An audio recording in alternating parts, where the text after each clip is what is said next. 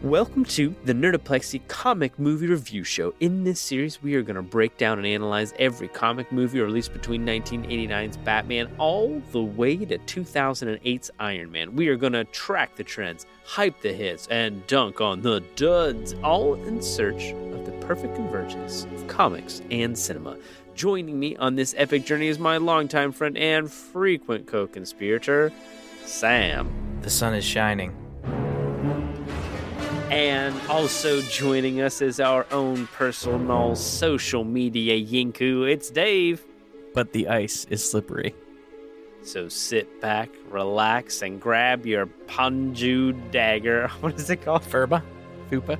Furba? Furba? Furba. Furba? Perba. Furba? Perba. Porpoise. So sit back, relax, and grab your Perba dagger as we dive into the shadow. The Shadow knows. Who knows? The shadows is nose. Oh. The shadows is prosthetic nose nose. The Shadows' nose was silly. So, okay. I understand the conceit. I get that the shadow is a different person. Then Alec Baldwin. Lamont Cranston. Jack Donaghy. His prosthetics were more bizarre than his prosthetics in Beetlejuice. Beetlejuice at least made sense. Yeah, I just if you're going to change the face, why not make it totally something different as opposed to just a more exaggerated because for the whole first time you see him you're like is it is this nose actually that big? This is a kind of a weird look. But then it and then he it does the morph and it's like it's slightly less exaggerated. Eyes are a little less blue now. This is no longer a caricature of Alec Baldwin. It's just Alec Baldwin. I get the eye change. I get that. That makes sense, but I don't know. All right. All right. Before we get too deep, let's get some intro facts here. This movie was released July 1st, 1994, directed by Russell McKay. starring, and now we've got a real murderer's row here Alec Baldwin, John Lone, Penelope Ann Miller, Peter Boyle, Ian McKellen, Tim Curry, Jonathan Winters, James Hong shows up in this one. Everybody's in this baby. Jonathan Winter's great. He was probably my favorite in the movie. Peter Boyle does a pretty good job as Mo Shrevens. Mo is pretty cool. Peter Boyle plays a taxi driver in this. Also plays a taxi driver in Taxi Driver. Uh-huh.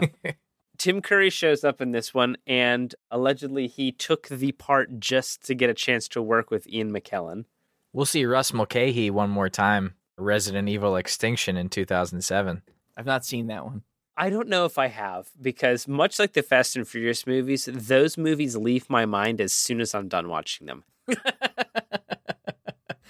Things happen, zombies are killed, and I go, Whoa, that's pretty crazy. There's like a couple of moments where they do a crazy stunt, and I'm like, Whoa, that's pretty nuts. And then the movie's over, credits roll. I could not tell you a single fucking thing. I've seen every single Fast and Furious movie multiple times. I couldn't tell you the plot of a whole one of any of them. It has to do something with family. And Cars. No, Dave, that's Cars. Oh shit, I thought that was planes. The Rock and Vin Diesel get in fights, and neither of them ever lose. That's all I know about the Fast and the Furious franchise. That's all you know? Are you serious? I've only seen the first one. The Fast and Furious hatchet order, so to speak. Okay. Here's what you can do you watch the first one, it's a decent little action drama, kind of like a Gone in 60 Seconds thing. Uh-huh. Skip everything else, go straight to four. Okay, four. So one, four. After you watch four, if you're vibing, then go back and, and, like pick up the other ones because in canon they kind of matter, but they kind of also don't. One is good. Just watching the leap that goes from number one, where they're stealing DVD, VHS, TVs, to what they're doing in number four. It's incredible. All right, I'll watch number four this weekend. I'm so excited for the journey you're about to embark on, sir. God bless you. God bless you. God bless you, everyone. So this movie, we open in Tibetan opium field, and I've got to say, Jerry Goldsmith is the score on this one. Wow, he's making a meal of this baby. This score is incredible. Could easily be a score of a Batman movie. Yeah, I was thinking it sounded like 89. Jerry Goldsmith has not composed a thing since, uh, at least since 2004 when he died. the in memoriam corner. Sam's thing. A storied career. Who else is dead in this movie, Sam? That story has ended. Wow, I mean his his career is long. My man has been doing this for a while. Had been. Damien Omen 2, pretty good. He's listed filmography in Back to the Present 2023. He's got a couple saved up, I guess. Ooh, legend. He was the conductor. Why do they have that listed? Why would you do that? He's also a ghost. He's at least a poltergeist. Anyhow, this score is fucking a bop. It's good. I love every second of it. But we get these opium fields and we get this little interlude. And I don't know. I must have blocked this part out. This whole opening sequence, Where Alec Baldwin's got fingernails like JGL in The Punisher. Alec Baldwin's coke nails, they are challenging. I just don't know if I remember that. I feel like this must be a TV watch movie where that shit was absolutely cut out. He's laying in bed with like naked women in the beginning of the movie or whatever. So Uh, he's got a harem. He kills. He kills James Hong like um, immediately. He kills Lopan. No time at all. he kills Lopan. That's like, come on. Like it's really brutal, and he also kills like his number one guy. He says, "I love you like a son," and then he fucking shoots him. It's it's crazy. But then, since he's a white man in Asia, he must be the the savior. He had to be the villain and then the savior. He gets taken to a temple. He learns the ways of the magic fucking CGI golden child dagger. Was that the same dagger from Golden Child? It looked exactly the same. I don't know if it's the same, but that is certainly the style. I I actually I looked into this a little bit because that's kind of one of those like urban legends. It's the same prop, but I couldn't I couldn't verify that. So if there's anybody out there could verify for that for me, I would be very appreciative Eddie Murphy, get at me.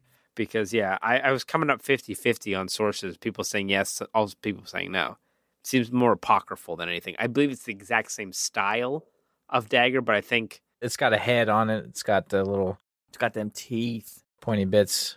I don't remember much of Golden Child. Does it also come to life? Is the real question. Yes. In both movies, it comes to life. I'm fairly certain. But now I don't know if it's like the shadow has ruined my memory, but in my memory, the knife comes to life in the Golden Child as well. Doesn't the Golden Child make the daggers like float or something though? As opposed to Definitely does that. And he also makes the can of Pepsi walk. You can buy a handcrafted Buddhist three faced Furba dagger on Wish for $16. I would love to do that just to see what it looks like whenever you get it. Or what actually comes in.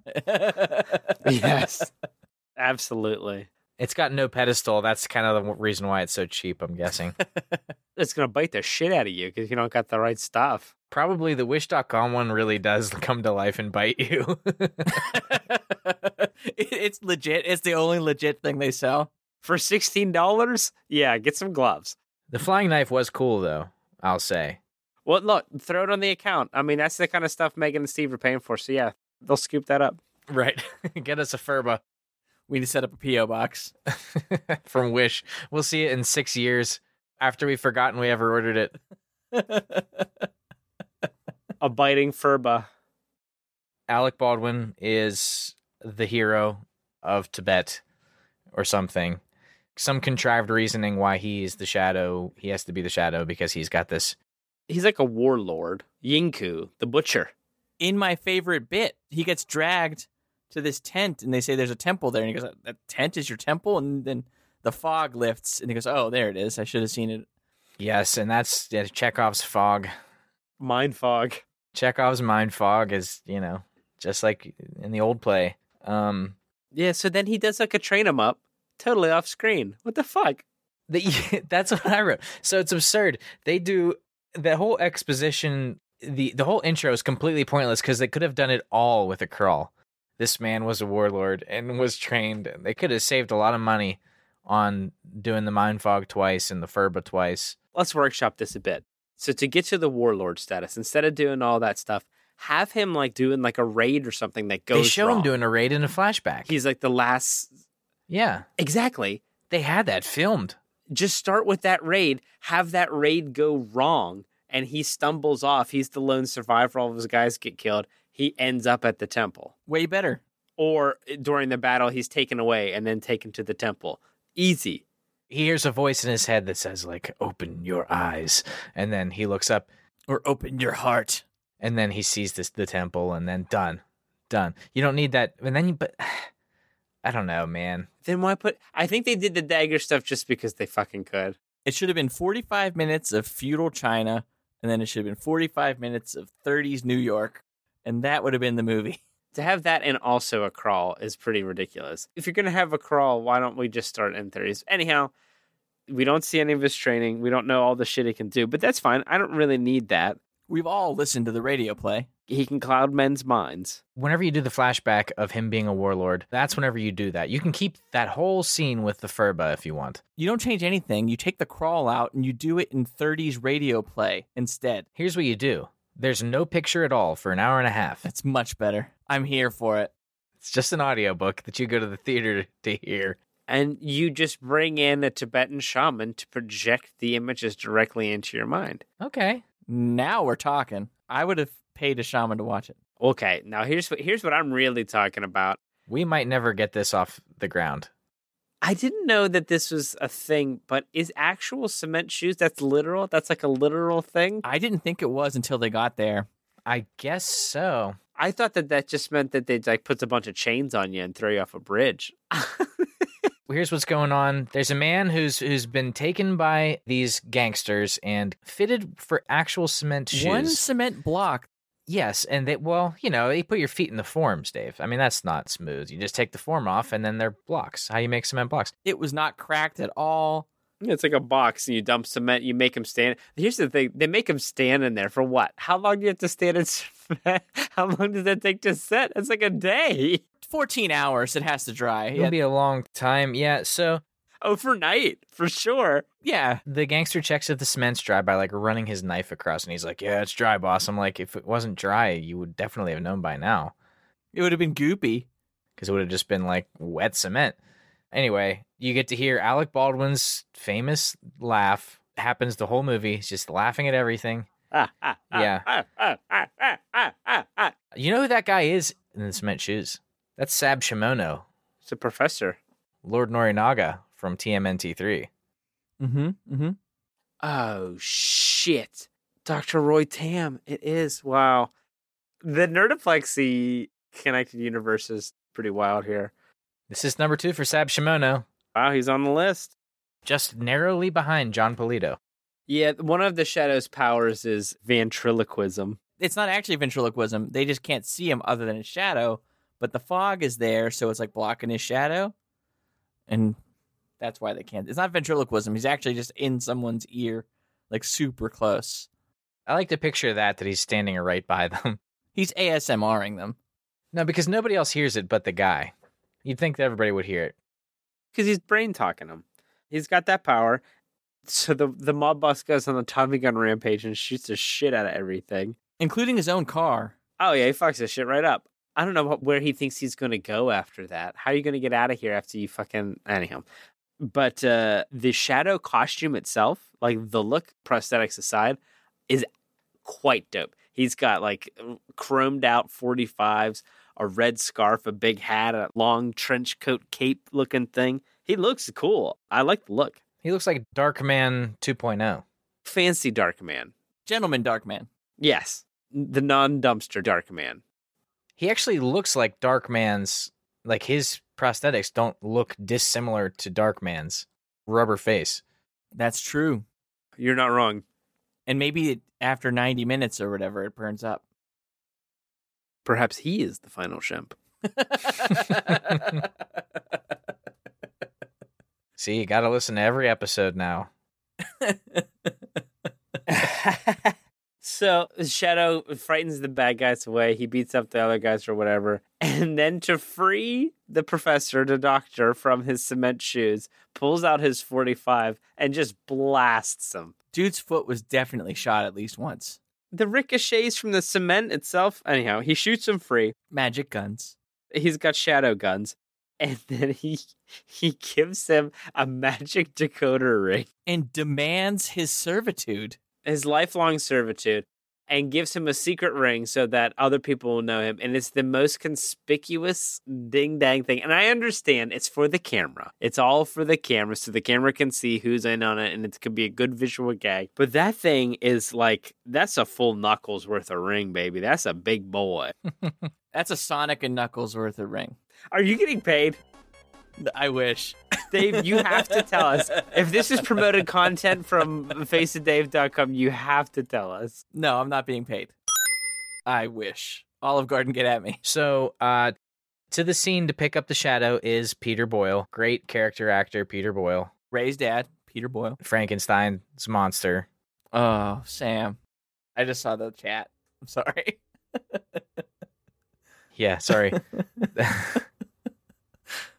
we will see Sab Shimono again in our Waterworld episode. I think I'm I'm sick that day. Well, we'll find out, I guess. Tell you what, one of the most frequented live shows in Universal's history Waterworld. There you go. So the Shadow has quite a crew of people that work for him. All he has to do is have saved their lives once. but it turns out it's only two people that we get to see. I don't know. There's us handoff stuff. That's true. There's a couple handoff things. Well, there's also Burbank, the guy who's doing the handoff stuff, and Burbank is uh is Andre Gregory from Demolition Man, the warden, Oh, who gets his eye poked out. So that's cool. that is cool. Is that the basement man with the tubes? Yeah, yeah. Basement Man with tubes. Cut to Cobalt Club, another lounge, Uh oh. Yep. Lounge singers. another lounge act. We got a whole club musical number. It's pretty good. And Jonathan Winters, another in memoriam. He stopped being a comedian quite a few years ago Yes, that's true. because he's dead. Best friends of Robin Williams at the time. Yes, Uncle Wainwright. Yeah, Robin Williams no longer good friends with Jonathan Winters.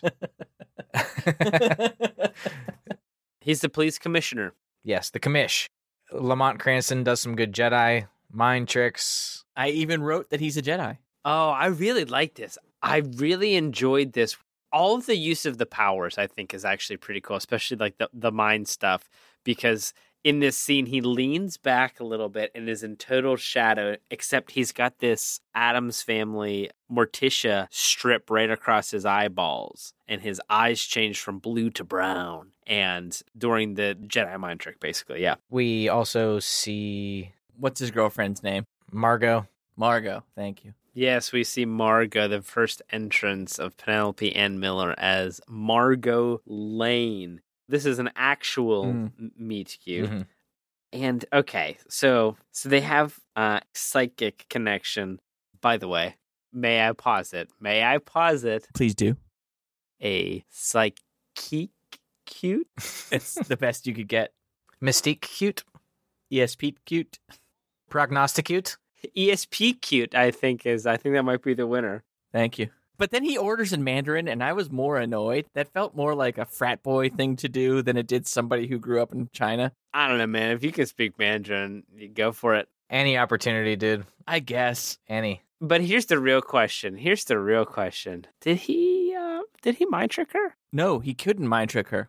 We get that rich tapestry that Margot could not possibly have her mind controlled until it does. Until it does. Yeah, well she has her own psychic abilities apparently, and eventually Lamont Because Lamont uses his powers for good, he can't mind trick her because he's not using it to try to like debilitate her. But because of the con is doing it for evil, he does it full blast. That's why he could mind trick her. he's breaking the rules or whatever. It's not suggestion, it'd be command. Yeah, he goes too far. Now they go to a uh, a restaurant and they get a Peking duck. Is that what it is? Yes. And that's where we get one of these. We get so many good lines. Some like turn to the camera and looks out of Baldwin here, where he he senses the arrival of the aforementioned Khan. He says, Someone's coming.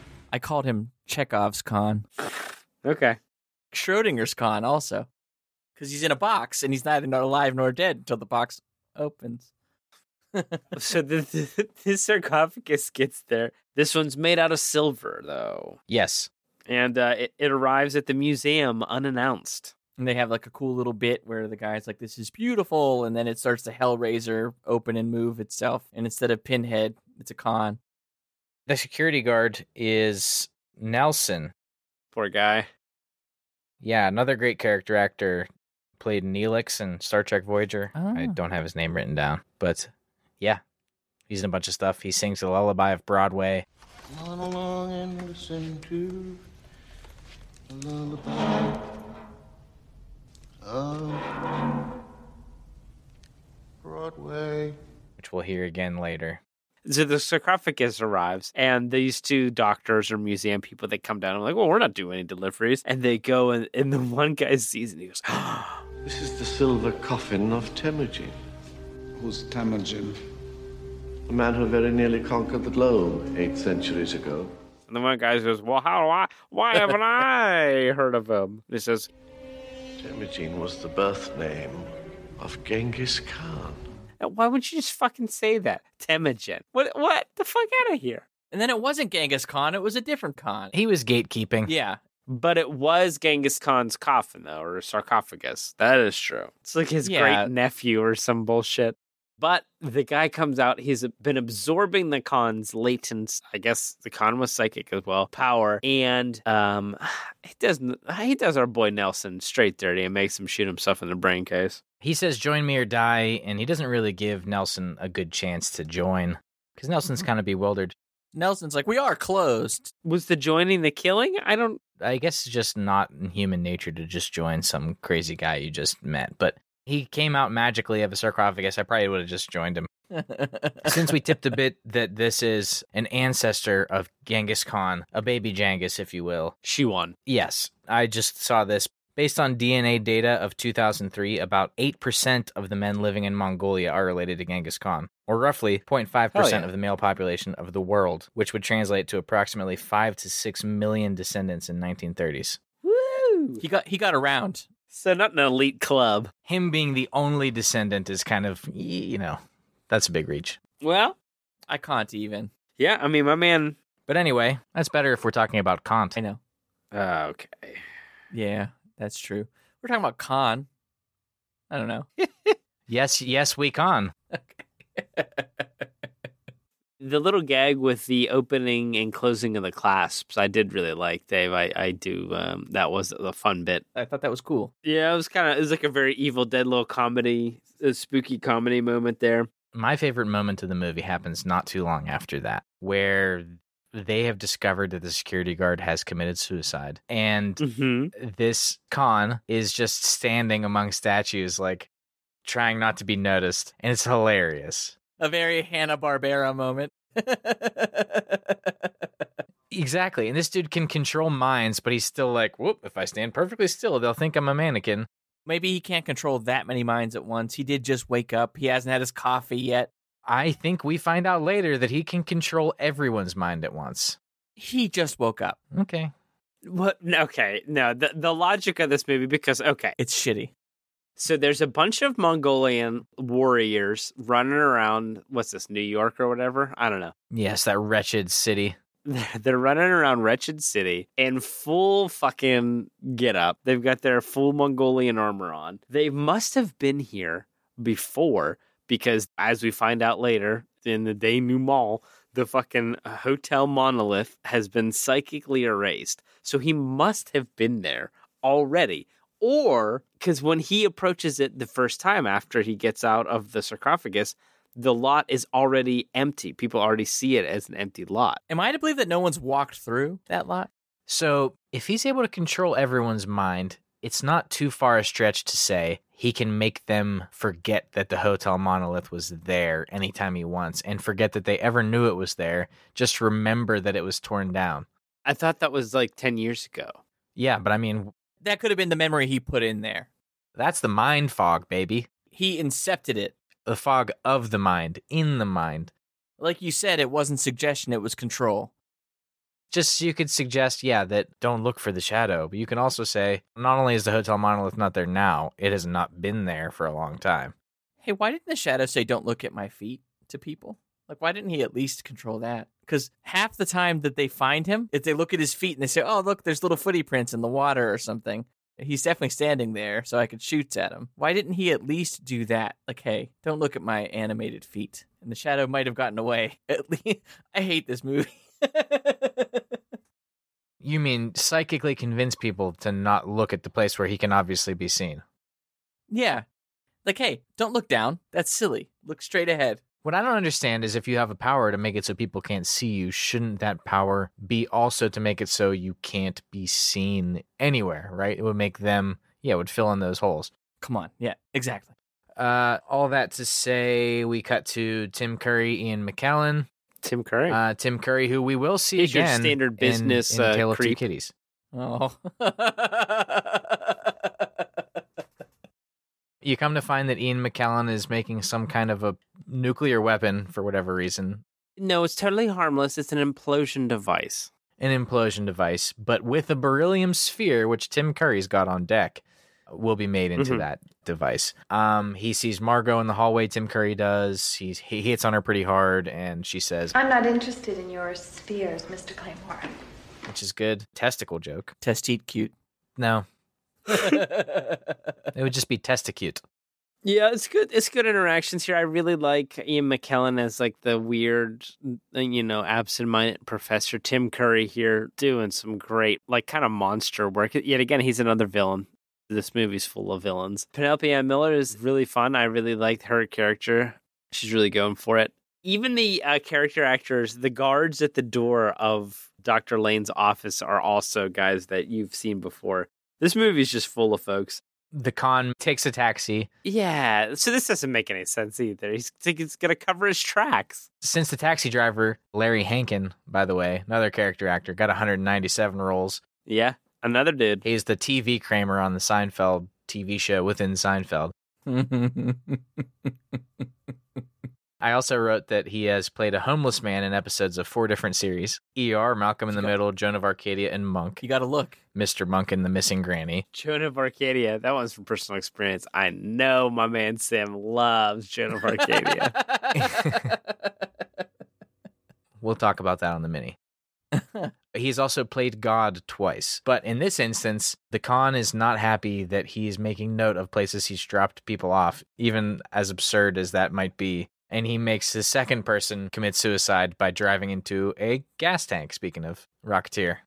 to remain anonymous, he doesn't want anyone to know that he was here. He's trying to cover his tracks. He has the guy blow himself up on the corner of his fucking criminal empire. My dude must have been writing down Genghis Khan went down 34th Street. Yeah, dropped off this Genghis Khan looking motherfucker. Yeah, exactly. He didn't write who was in the fucking taxi. He just wrote where the taxi went.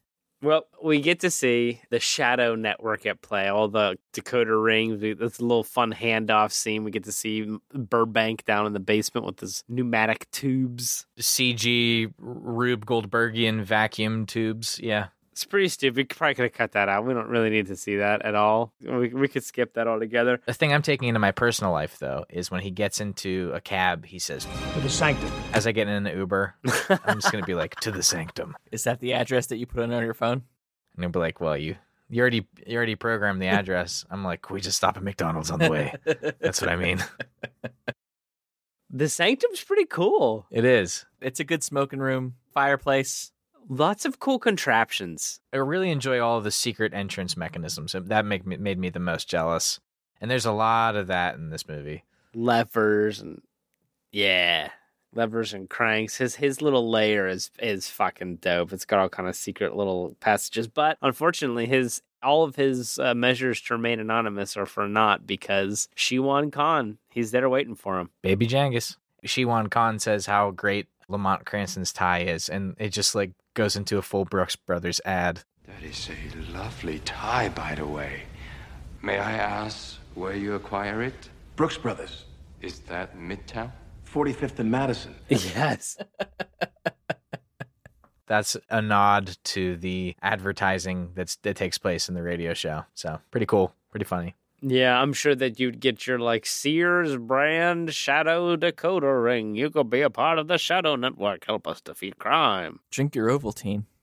something along those lines. Those radio programs were always selling that shit. You have to like buy it in a box of like Quaker Oats oatmeal or something. Cocoa treats. I would love to have been like a Foley guy for those radio shows. You're like like stomping in like a box of rocks and like slapping like a ham, You can still slap ham, Reed. shit like that. Live your best life. You could slap my ham. Oh yeah, So um, Shiwan has some bourbon he's always wanted to try. And as a way of payment, flips Cranston a bronzium coin, which uh, he goes to Dr. Tam and later determined that it is bronzium, apparently some sort of super secret mythical metal that could also be used to make an atomic bomb. Let me tell you, I hate that they made it mythical metal. Like he's already a doctor, a scientist. Why didn't they just let it be some science thing? They had to go, no, this ancient myth about this weird coin. You don't have a problem with vibranium? I don't. I'm just saying they didn't need to make it mystical Asian metal. Why couldn't it have just been beryllium? Exactly. It could have just They needed beryllium. Oh, bronzium, at what we now know today, what we call today beryllium or something. Do me one of those right. They just could have given it science instead of making it mysticism. because that never comes back up again. I really did like, though, the bit where Dr. Tam improvs how to make a nuclear bomb. He does a whole Manhattan project in like 15 seconds with a, a chalkboard. I guess you'd call it an implosive, explosive submolecular device. Or an atomic bomb. That's catchy. That's a good name for it. it will look exactly like this. So then you like cut to Tim Curry in a thing just like that. I think for that aspect it's pretty good, but they're really they're making sure their audience isn't getting away from. 'em. And I know that this is like a lens maybe that I work through a lot, but I feel like this is really a movie made for like the drive-in because they're playing to the back of the house. There's nothing left to chance. Everything is exactly spelled out. This is a studio picture in a big way, and we've kind of been eh, playing in the in the more indie space. But man, they're really doing it. I don't know. At this point, I wrote, there's still 45 minutes left in this movie. So uh Shiwan Khan is drumming up some information. He's doing some spells. He's trying to find out where he can get what he needs, which is that implosion thing.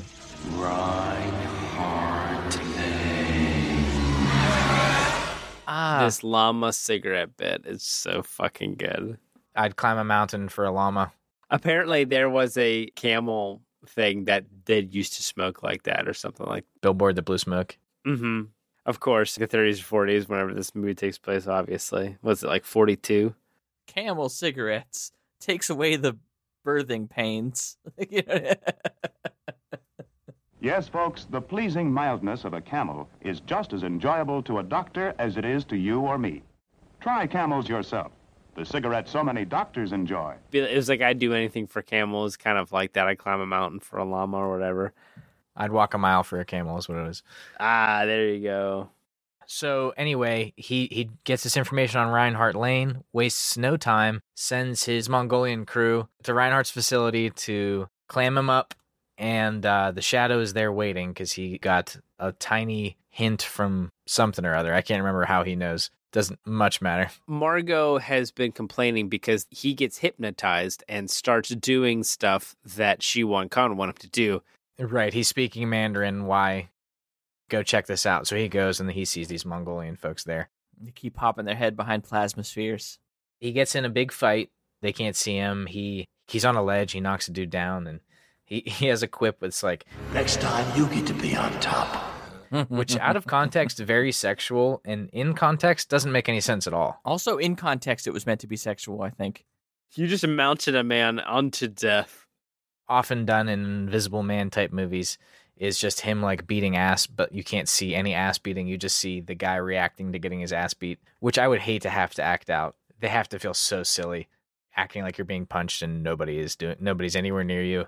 That must be much better than actually getting like punched or falling downstairs or falling off buildings or whatever. Just a day of going, ugh. Ugh. Right.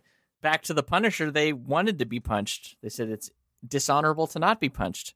I think they wanted it. Yeah, not these guys.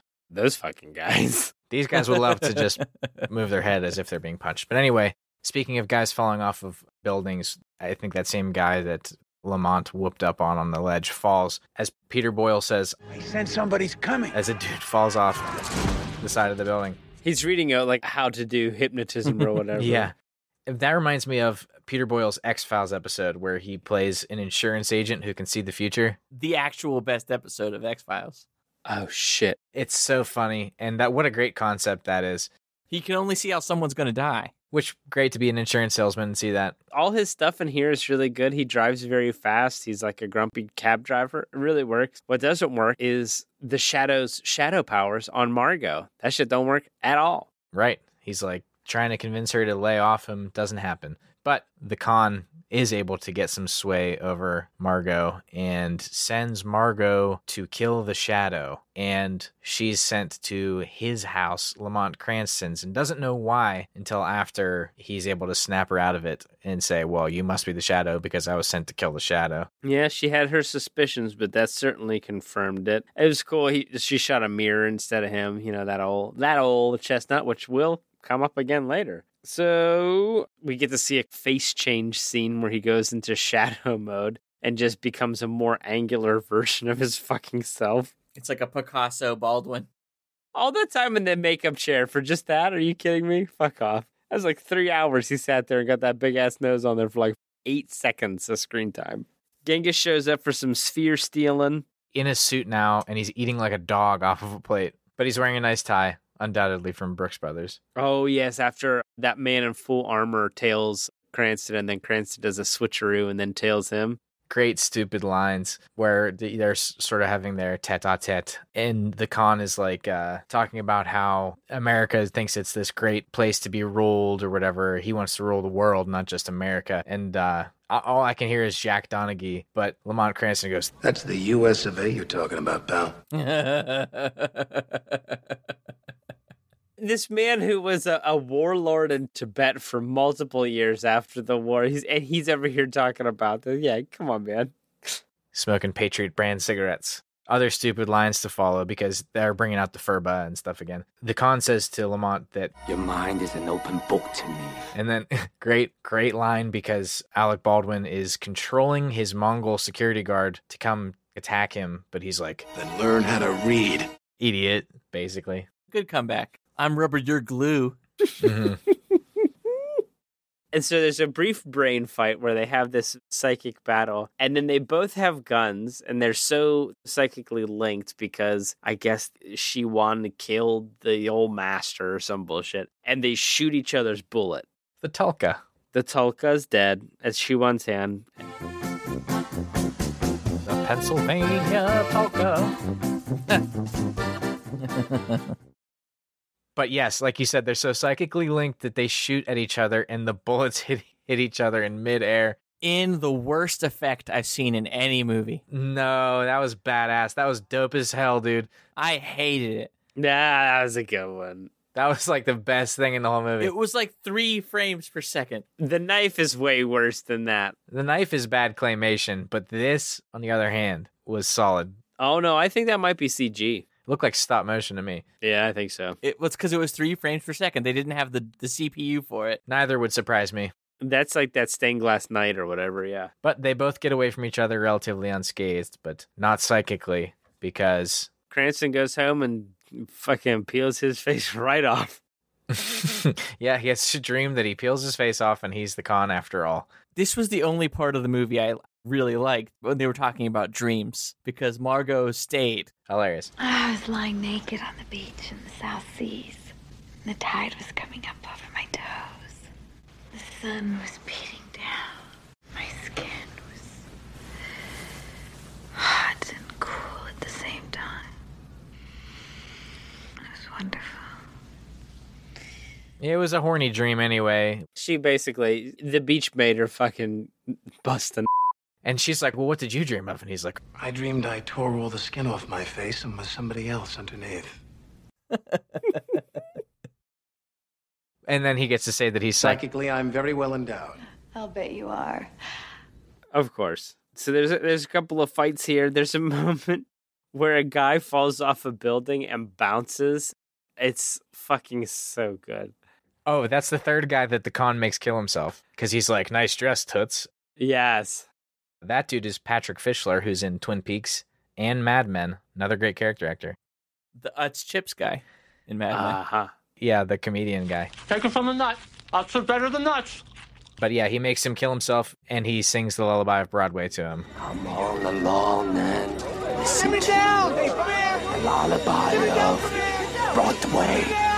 before he does. So it's second instance of Lullaby of Broadway, third time he kills a guy.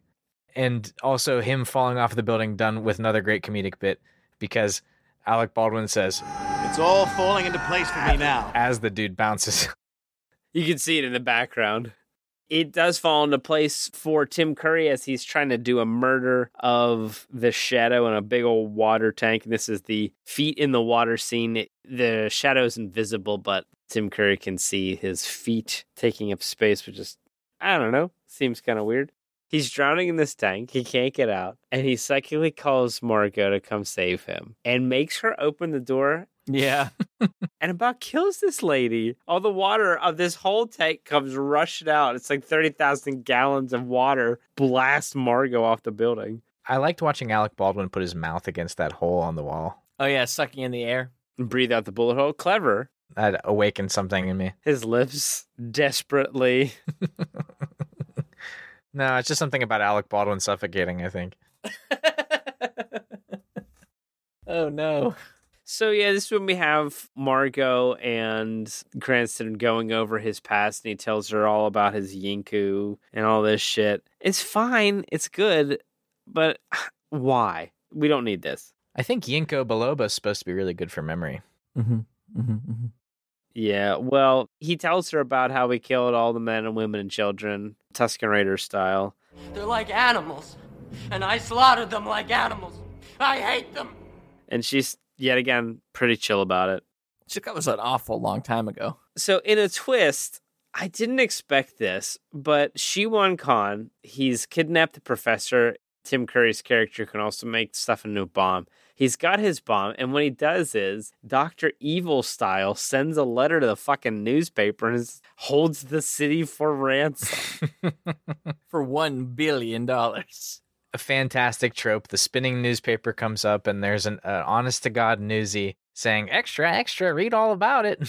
Yeah, I don't get it. This is where we find uh, out finally about the hidden monolith hotel. I love that scene because Alec Baldwin looks like a gleeful child when he figures out he's like, oh, he's done it. This is what he did. And he's got like this huge smile on his face. The most admiration, probably, for the madman that he could show. It was also the most architectural admiration. They kept saying how beautiful this building was. Looks okay. He talks more positively about Shiwan Khan than he ever does Penelope Ann Miller. Oh, he has a thing. I want to see a fan edit for that. You mean the fanfic? They're psychically linked. Oh, this is when we get to see inside the Monolith Hotel. And I gotta say, the visuals in this movie are great. She won in his ceremonial garb and all of like the fractal patterns and it's moving across the ground. This is great. Really exciting stuff. Claymore, the Tim Curry character here, gets to take quite a little uh, a cliff dive, basically. This is where we get to see the denouement here. Cranston and Shiwan Khan are having a fight. Shiwan turns on the spinning floor he's installed in this hotel in his innermost sanctum for party nights, I guess. And they have a psychic knife fight.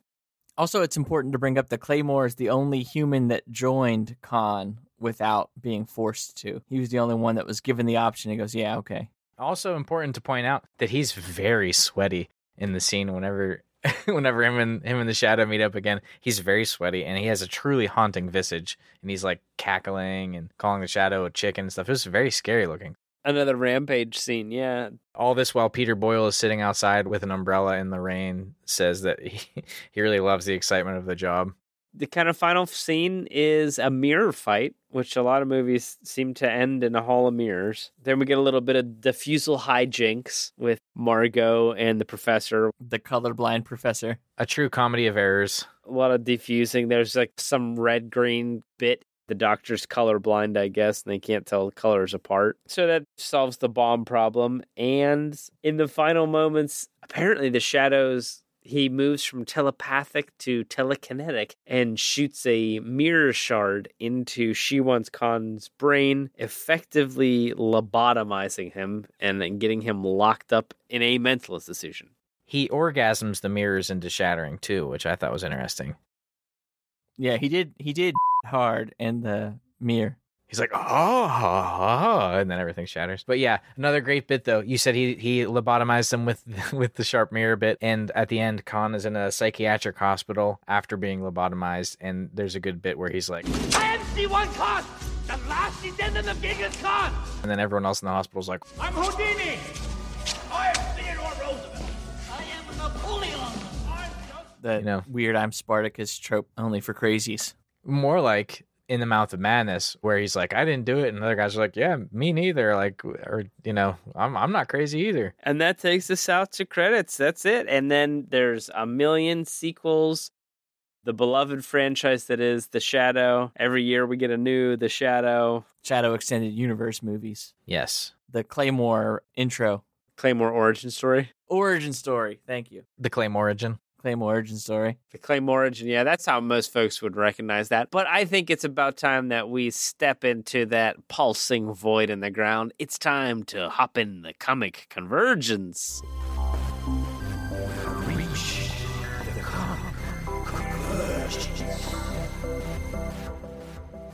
you could call this a comic conversion because we know that uh, Ooh. bob kane says that the shadow was a major influence on batman which is why he has that cool sanctum and uh, a lot of similarities between batman and the shadow The Shadow was uh, an American uh, radio program, ran from 1937 to 1954, long running. Um, and the title character is much like the one that you saw in the movie. It's uh, a Cape Vigilante. Um, he was also featured in Shadow magazine as one of the most enduring creations of the pulp era. So a lot of good pulp stuff went on with this. And it's basically the same character. He tracks down criminals. They do a couple of ad breaks. They talk about, you know, the shadows and the laugh is really what happened. The shadow knows what larks in the hearts of men. That's how it opened up every episode. And it, it always ended with the shadow doing a big old laugh. Um, they're pretty uh, available to find if you want to give the originals a listen.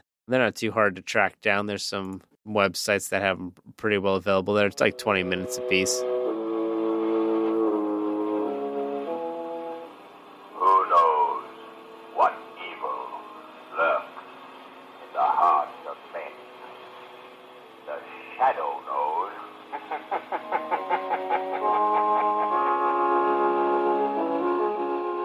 That's the kind of voice that should have read The Crawl. They would have made it much more The Shadow. 30s radio voice.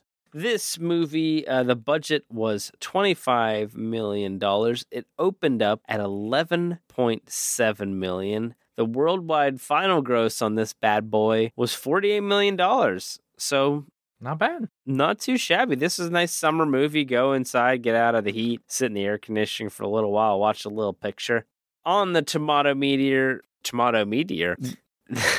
on the tomato meter, we've got a score of 34%. The audience score better, but still not good less than morbius at a 44%. I think that's I think that's some solid that's where Morbius should be. I think it's in the same zone. And I think these movies are kind of similar. They are in a way in that they exist and it is a movie and there's a plot and there's like a love interest and it, things happen. Uh but it's also just kind of meh.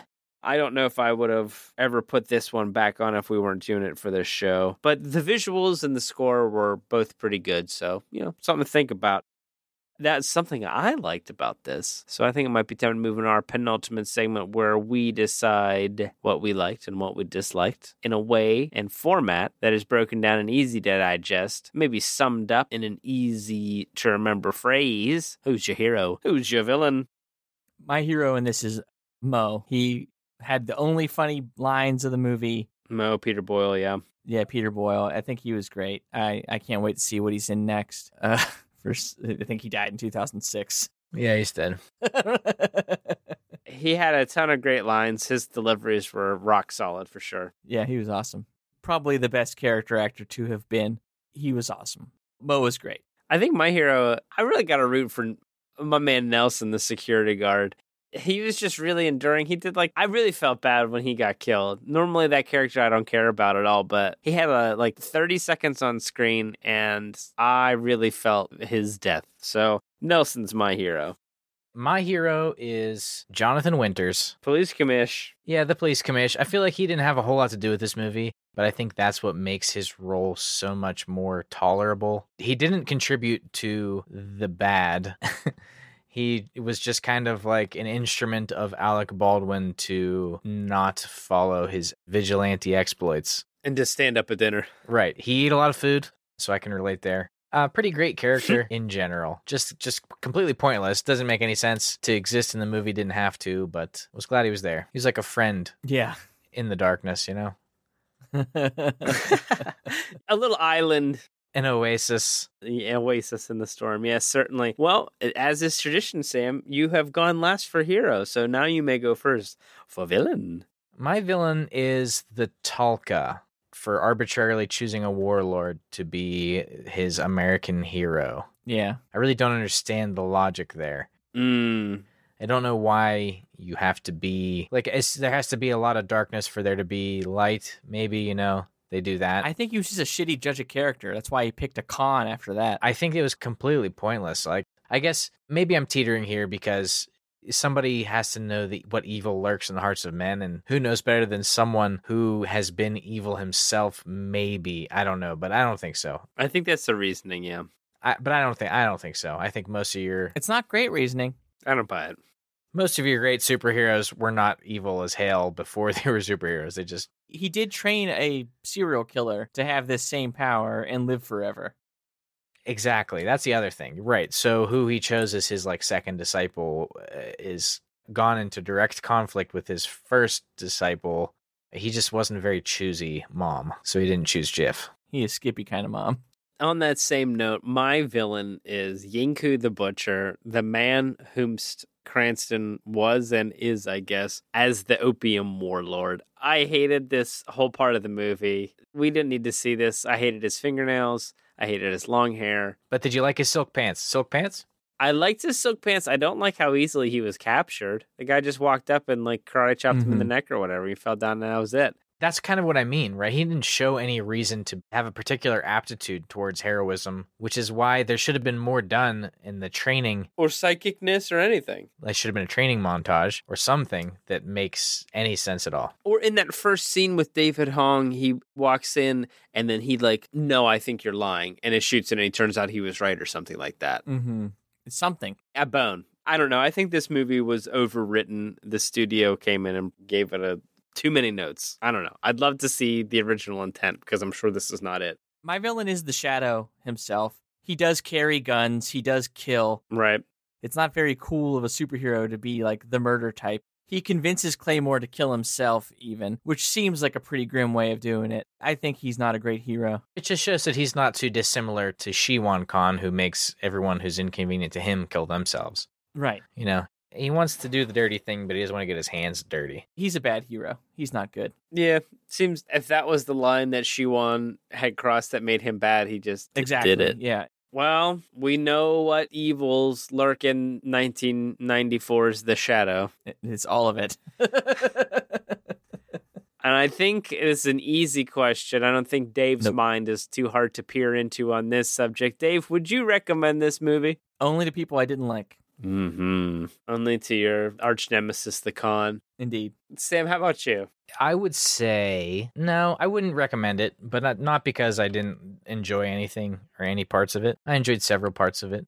It just like wasn't a great flick in general. It could have been better. This is a long-winded way of saying I think it was fine. I think it was fine. I think Sam has to have a podcast called If You Can't Say Anything Nice, Don't Say Anything at All. Because he finds the nice thing to say about every movie. It's fine. Sam's exactly right. It's just fine. This is kind of a nothing movie. And honestly, I don't know that it's worth spending two hours of your life on. If someone came to me and said, Sam, I have a unique quandary. I need Uh to see an Alec Baldwin film. I need it to be huh. comic related or radio show related. Uh huh. Okay. I really like Ian McKellen, huge Ian McKellen stan. Yeah, of course. But only when he works in tandem with Tim Curry, which is a couple times. Not often enough. Not often enough. It's it's a specific taste what enjoys this movie. Under those specific set of parameters. I wouldn't recommend it. Yeah, I would say watch The Phantom instead. I wouldn't say watch The Phantom either. Yeah, I don't recall that being particularly well regarded. I would say, how do you feel about Stephen Baldwin?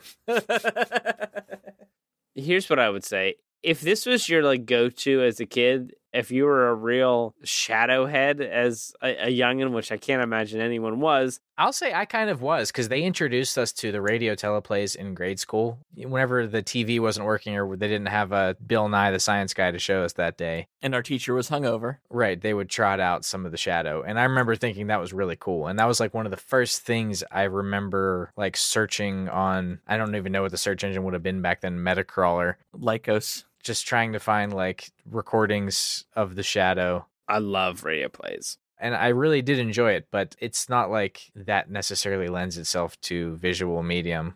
Yeah. There's a lot what can be done in imagination that they tried to kind of accomplish here that was just kind of left a lot to be desired. This seems like a boardroom pitch where they're sitting around and saying, you know what? That Batman movie made a ton of money. What licenses do we have? We got The Shadow. It's basically Batman. All right.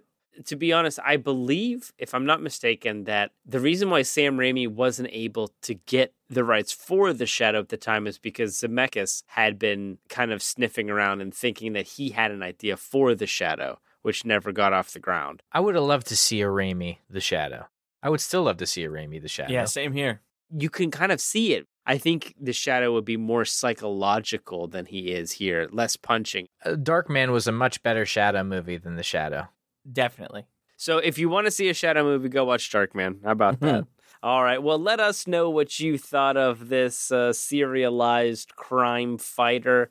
Please head on over to nerdoplexy.com, uh, log into your favorite podcast app, and give us a five star rating. That would be great. You know, hit us up. Uh, you can send your shadow thoughts to us at nerdoplexy at gmail.com. Very special thanks to the cast and crew of The Shadow. Uh, I you know we just kind of dunked on your film a lot there, guys, but we know that you worked very hard to make it happen. And honestly, the movie looked great. You watched this baby on mute.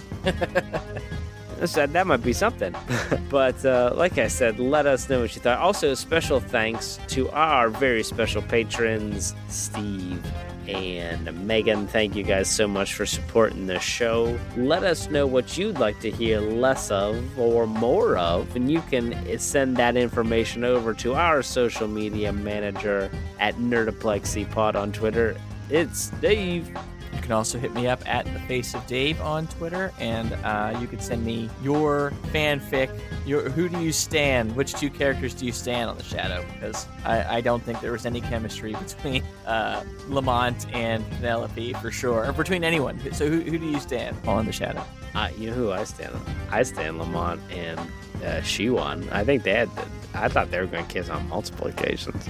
That would have been a much better twist send us send me your shiwan slash fic over at pgh underscore read sam's at pgh underscore svh please join us next time we're, we're really zagging we've had a lot of the movies we're zagging into some jean-claude van damme baby it's time cop oh man time cop oh what a beautiful thing that's like music to my ears.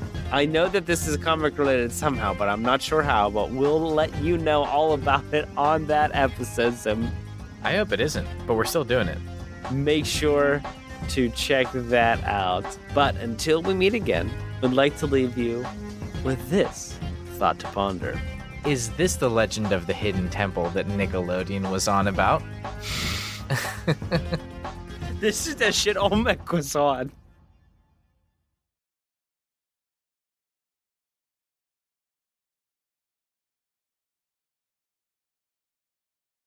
Welcome to the Nerdoplexy Comic Movie Review Show.